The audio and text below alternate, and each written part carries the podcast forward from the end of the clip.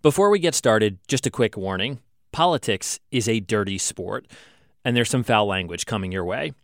Enjoy the show.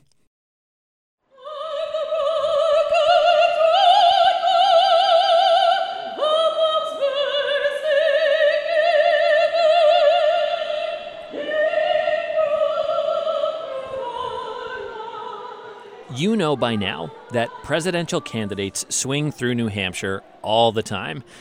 They go to diners, high school gyms, Main Street walks, stuff like that. It's run of the mill here. But even by New Hampshire standards, the scene that unfolded on a recent sunny Saturday in downtown Manchester was pretty intense. Oh, look at them. oh, whoa. 19 candidates were all under the same roof and thousands of people were lining up to be a part of it. We sent producer Maureen McMurray down there with NHPR senior political reporter Josh Rogers. So there are a ton of people. So yeah, describe what's these, happening well, here. with this, what they call sign wars, um, kind of pre-event pep rallies. Some of these people have been here since four in the morning to get the prime position. We've got Beto, we've got Amy Klobuchar, we've got Bernie, we've got Biden. Uh, we've got Yang. This is the pregame show, kind of like a pep rally before a big game. Everyone's hoisting signs and chanting competing slogans. They're just getting pumped for the day. I mean, you have to imagine some of these people have been drinking heavily, but. In the crowd, candidates for president start popping up. Joe Biden walks by. Uh, I mean, Elizabeth Warren, I think is. Yeah, so you can see Elizabeth Warren right there. I mean, and there's Elizabeth Warren's husband right there. So, in its most authentic moments, this is what the New Hampshire primary is all about. Voters rubbing elbows with some of the most powerful people in American politics. This doesn't happen just anywhere. Politics is my sport. And that's one of the reasons I love New Hampshire because we really get involved in politics like other people get involved in football. New Hampshire is in the thick of the 2020 campaign right now.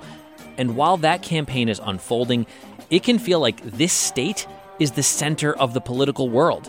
I mean, three weeks before Democrats gathered here, President Donald Trump held a rally in the same place. Our hearts beat to the words of the New Hampshire state motto live free or die. But New Hampshire's relationship with the primary is more complicated than a couple big rallies overflowing with energized voters.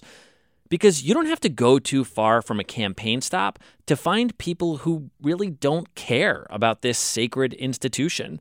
Do you follow the primary at all? Like, not really, man. I don't pay much attention, you know, as long as I'm able to go to work and still make a paycheck. There's a mythology about the New Hampshire primary and its important role in American politics.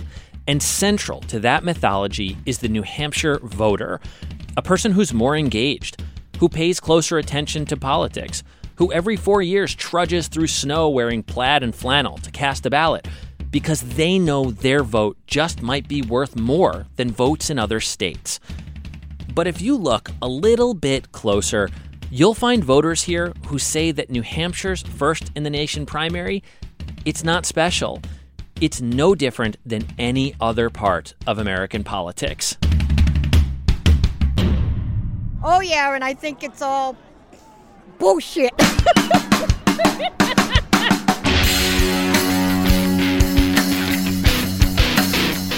From New Hampshire Public Radio, this is Stranglehold. I'm Jack Rodolico. In just a few months, voters in New Hampshire will once again send some presidential candidates limping out of the Granite State and maybe propel others to victories in other states. But do New Hampshire voters value that privilege? Do they deserve it? Are they as engaged as they're made out to be? Are they doing the hard work it takes to vet candidates? Those are the exact questions we proposed to the voters themselves. And that's what this episode is all about. I'm happy we have it. I think it's unfair, but I'm happy for the unfairness. I mean, it's pretty awesome. You open up the paper and you see virtually every national candidate showing up in a place that's no more than 25 minutes from your house. Working people are not able to go see candidates and go to demonstrations and all that because they're working all the time. No, I do. I think it's all bullshit. It's all, oh, we'll do this, oh, we'll do that. But when it comes down to it, they don't do crap. We wanted to give you a sense of what it's like to live through a raucous weekend in New Hampshire in the thick of primary season. So we sent a team of reporters across the state from Friday to Saturday night. We gave them an assignment talk to as many different voters as you can, people inside the political bubble and outside it too.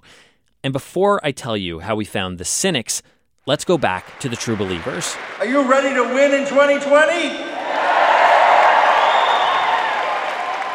Are you ready to win in 2020? This rally for Democrats in Manchester was a big deal, both for voters and candidates. As you probably know, Democrats have a lot of choices about who they'll send to the general election to try to unseat President Trump.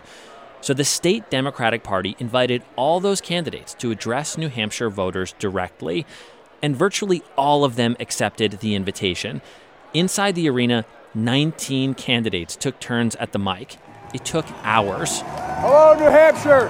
Hello, New Hampshire Democrats. Hello, New Hampshire Democrats. Thank you, New Hampshire. For voters in most states, presidential campaigns are reduced to sound bites and viral social media moments. Maybe they catch the debates before they vote, watch a stump speech on YouTube.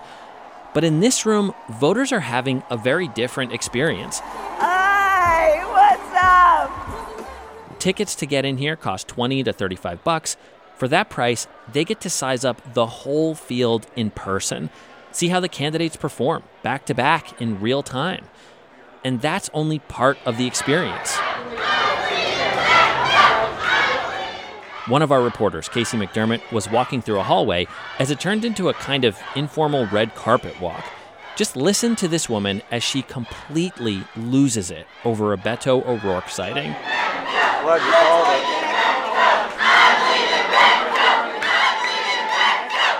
it. Marianne Williamson surfaces too.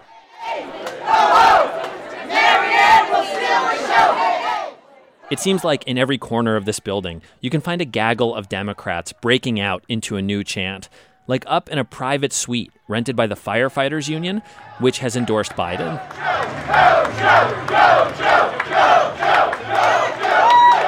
Down near the stage, the convention floor is clogged with local politicians.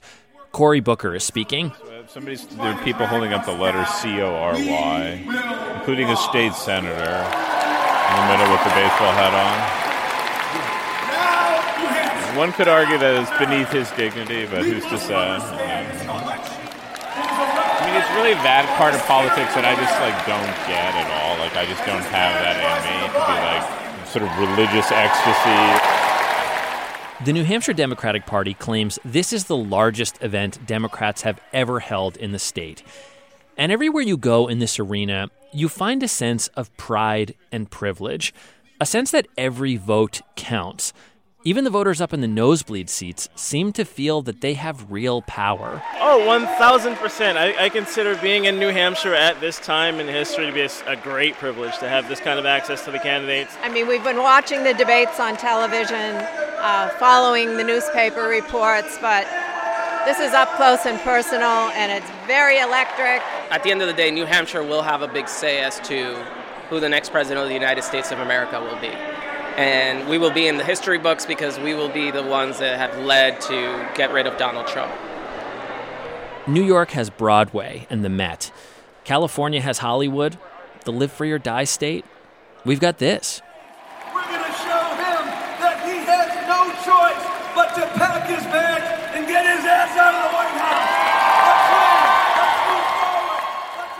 But on the same weekend, in the same state, in the midst of what everyone considers to be a monumental presidential campaign, thousands of people are gathering for something else, something that had nothing to do with politics.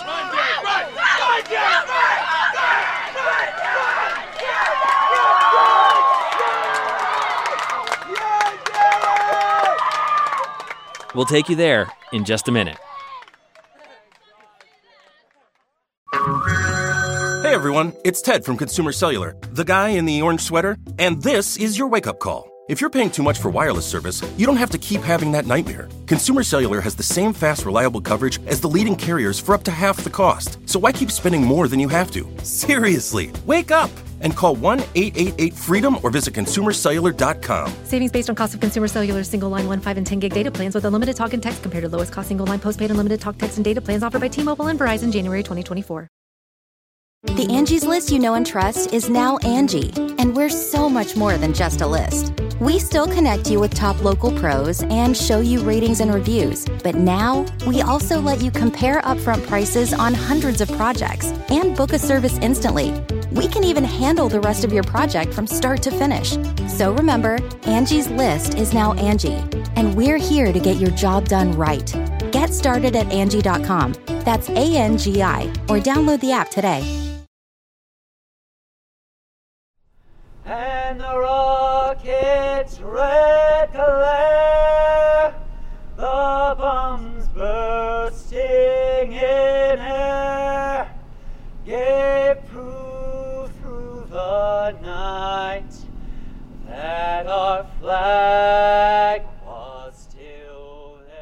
Massive political rally is an obvious place to find highly engaged voters who will say the New Hampshire primary really means something to them. But we know those voters don't speak for the whole state, and we wanted to reach other voices too. One, two, ready, go! The same weekend that Democrats were rallying in New Hampshire, it was opening weekend for high school football. We figured football, right? What a great place to meet people right where they're at, hanging out on a Friday night or Saturday afternoon, eating hot dogs, cheering on their kids. So we sent reporters to games across the state. All right. It's Jack. I'm in Concord. It's Lauren. I'm in Manchester under the lights. I'm Annie, and I'm in Farmington, New Hampshire. It's Friday night, Hanover, New Hampshire. Heading to the football field. That last voice was Jason. We also sent out Sarah. It's an amazing sunset. The cheerleaders are freezing. Each reporter had the same set list of questions. Our goal was to get people chatting about the primary to see if we could draw any conclusions about New Hampshire voters. How engaged are they? Do they really care about the primary? And look, we know that this is hardly scientific. This isn't a Pew poll.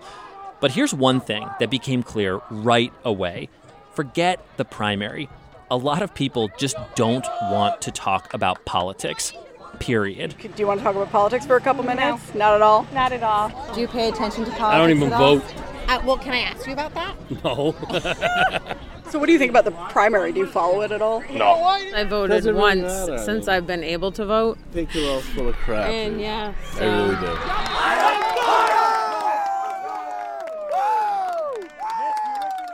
That was a sizable group of people we interviewed. People who have the power to vote, but are outright disengaged. We didn't get far with them. But most people did have an opinion about the primary. One of the questions reporters were armed with had to do with a common criticism of the New Hampshire primary. Is it fair for New Hampshire to vote for presidential candidates before voters in other states? fair. Um, I mean, I think it's neither fair or not fair. It just that's how it works, and so that's how it is. I don't know. I don't think it matters if it's fair or not. It's just kind of the way it's always been. There's so much in politics that's unfair. This is so low on the spectrum. Someone has to go first. Why, why not New Hampshire? Clearly, they're not losing sleep over that question. But here's where things get more nuanced. We wanted to get to the heart of the thing that so many powerful people in New Hampshire have fought against the threats to the primary, the states that wanted to jump the line, the party bosses who tried to shake up the calendar, the idea that New Hampshire could lose this thing that's a part of its identity. Um, would you be upset if the if New Hampshire lost the first in the nation primary? I just want to warn the primary guardians who've suffered through this podcast some of this tape is going to hurt. No, I wouldn't be upset. No. No, I don't care. It doesn't matter to me. As long as I got to vote, I don't think it really would matter. What do you think it would be like if we didn't have the primary here? I think we'll be we'll be forgotten. Well, I, I think we would become like every other state, which means we become virtually insignificant. Personally, I wouldn't be upset, I don't think, but I think in the long run, um, residents would regret it. When we were done with this weekend, we had about 18 hours of tape. I listened to all of it, and I have to say, what you just heard was surprisingly consistent. A lot of people just don't care if we have the primary first or not. Hey, folks, I hope you don't mind. I want to ask you. They're both like, no, no, no, Can I just tell you? Can I just tell you what I'm doing, and then Yeah. you then you can say no? Is that okay? Sorry. I'm Jack. One of them warmed up pretty quickly. Richard Simons. He's a Trump supporter. Did you vote for him in the last primary? Were you here sure last? did. You did. Was Yeah. it- so was that like pretty cool to be on the ground level of? I mean, that's one thing about being in New Hampshire. You get to vote before everybody else and kind of catapult somebody towards the White House. Was that like? Did you feel like you were part of something? Uh, not really. I just like the way that he does his stuff. He's uh, right to the point. He doesn't beat around the bush. He just mows the bush over. You know what I mean? Gets right to it. That's what we need in this world, I think. Would it affect you if the primary went away from New Hampshire? Like, do you think about it? Affect me at all. I'll tell you that. It's. I just. I do what I want to do, and that's the whole thing about it. New Hampshire, live free or die, right? I do what I want when I want to do it. So. This guy supports the president, plans to vote for him again, but it's not like he's gone to a Trump rally or anything. He doesn't engage in the primary in that way. Although we met plenty of people who do. My mom saw Cory Booker. Let's see. Uh, we saw John McCain. I've gone out when Bo- Obama first ran. You know, the president. I saw Hillary, Chris uh, Christie. Lyndon Johnson at the Manchester airport met him. And, you know, the Nelson Rockefeller and John Kennedy and Where did you meet Jeb Bush? At the airport diner. Did I vote for him? Well, no, but it was nice.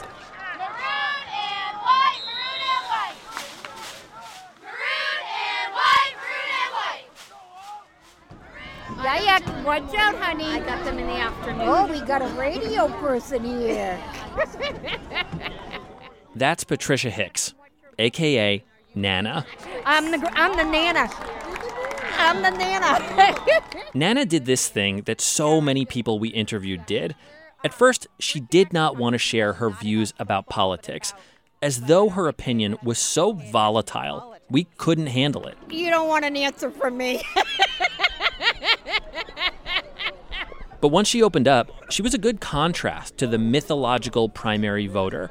She's engaged, she votes, she watches the news, but she doesn't believe in that core pillar of the New Hampshire primary that retail politics makes for better presidents. So, does it matter to you to be able to meet a presidential candidate? No. No, I would not. no, I know I'll do my voting, but it's going to take a lot. And I know I won't vote for Trump. And then, as the marching band jumps into Crazy Little Thing Called Love by Queen, Nana looks down at the field and she starts to cry. Her grandson plays drums. Thank you. I'm going to try. Why? Just seeing him play? Oh, I love watching him play.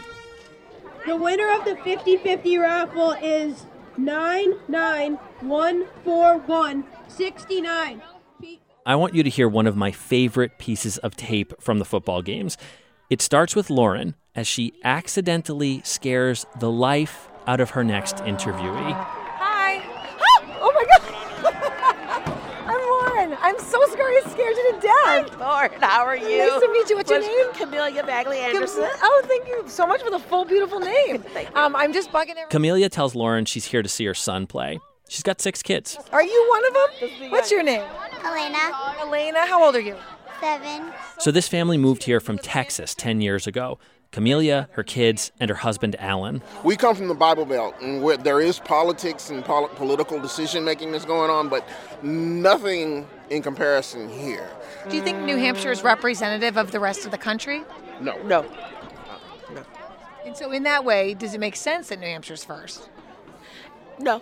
No, it doesn't. But I noticed that I think it should be like a like Florida, like Florida or California or Massachusetts. A bit more diversity. Yeah, yeah. Living here, I don't know if this was like an extra perk that it's like super political. Not so much. We we do care about the decisions that are made, but we're not we're not into politics per se. I mean, we go out and vote. We haven't missed a can- we haven't missed an election, but as far as beyond that, no, we're not. We don't even go to the rallies or anything like that. That's not us. Right. I want it to be my decision. I don't want the crowd to be my Yeah, decision. and I'm not going with the crowd just because that's the popular thing.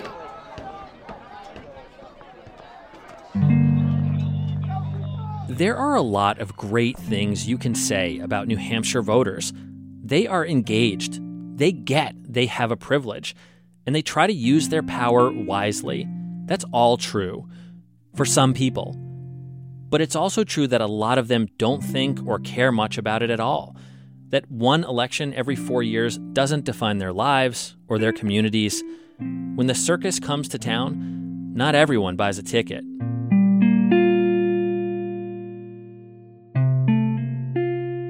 There is a class of politicos in New Hampshire who have long made the case that this state deserves to have the first primary. They say New Hampshire is special, and they use a data point to back that claim up.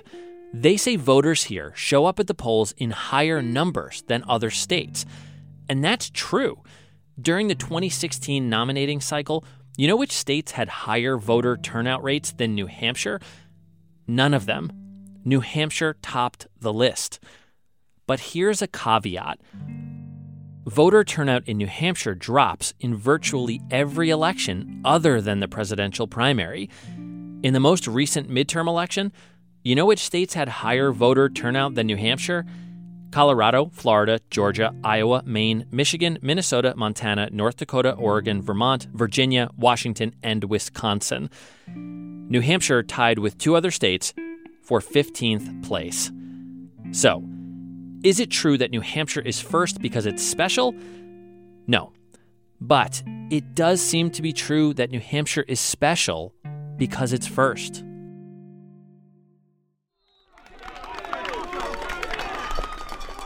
I want to tell you about this one last person I met at the football game. Her name is Carolyn Kershaw. We had a nice chat. She was actually the first person I interviewed. And then at halftime, I walked by her again. So, based on what we talked about, what's the feeling? Oh, in terms of in terms of what exactly? She wanted gossip.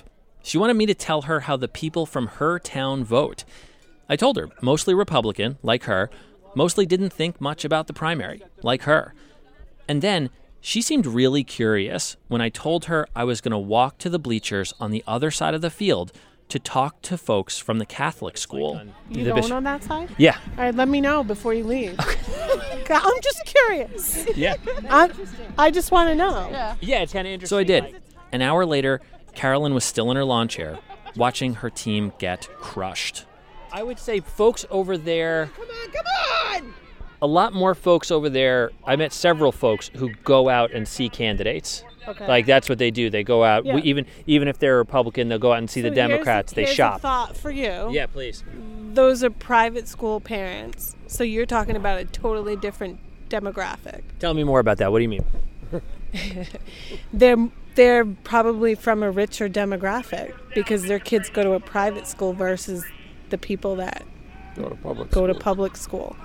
So of course you would see that they go out to, to candidates. So they probably host them because they're in that group where working people are not able to do to go see candidates and go to demonstrations and all that because they're working all the time. So Do you think that's true to politics in general and how people follow politics, or is it is are you making an observation about the primary itself? no, I think it's in general. I don't think it's just the primary. And it turns out she's right. She's speaking from her gut here, but there's research to back this up. In America, people with more money tend to vote more. People with less money tend to vote less. That's true just about everywhere. In states that are pretty much ignored in presidential campaigns, and in states that are constantly told how special they are. Thank you very much. You're welcome. You have a good night. And you said your husband's a coach, right? Yep. Yeah. It's not going to be a good night at home. Yeah, because this the, so we're dealing with the score 50 to 20 right now. yeah, it's. uh, But I heard somebody told me they had a great season last year. By the end of this long weekend, a few things were clear. Candidates are still willing to come here. And that means they want the attention of New Hampshire voters.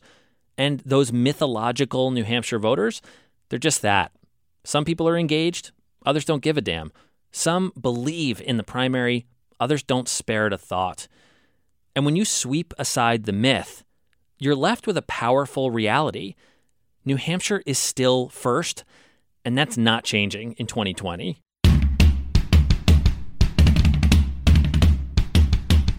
Over the past few episodes, we've tried to explain the stranglehold as best we can. How New Hampshire got it, how we've kept it, the ugly fights, the changing identity of this crucial state, and the tectonic shifts in presidential primary politics. But we're not finished yet. We're going to take you to the front lines of the race to win the New Hampshire primary in 2020. And we're going to show you a side of the primary that rarely makes it on TV.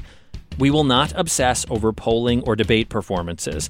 We will not attempt to predict who will win here. Instead, it's going to sound something like this. I think I said he not only touches the third rail, he dry humps it and French kisses it. I think I added a French kiss. What do you guys think about Trump? Only white Where people like why why is there no black people here? Have there been any drink orders that surprised you? Marianne Williamson came and all our chamomile tea got sold out. What do you think? Absolutely amazing. We're going to drop you in the middle of the race to the White House in all its glory and gore, in its grace and awkwardness. That's next time on Stranglehold.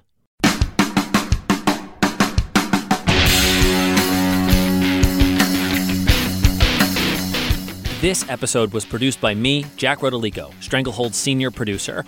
But I had tremendous help from all the reporters who gathered tape over that long, crazy weekend.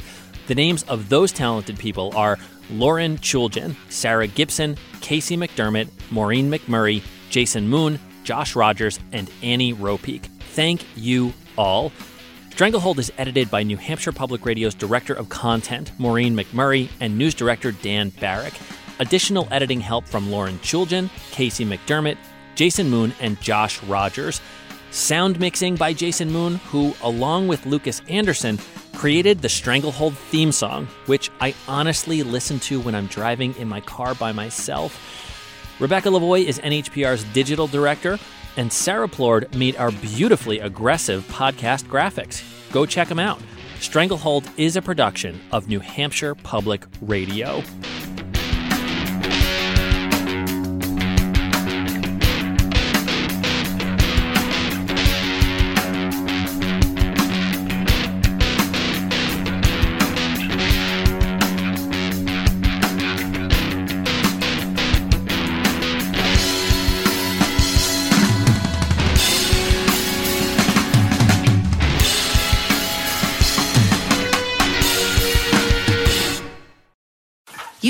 Start your day off right. When you find a professional on Angie to get your plumbing right first. Connect with skilled professionals to get all your home projects done well. Visit Angie.com. You can do this when you Angie that.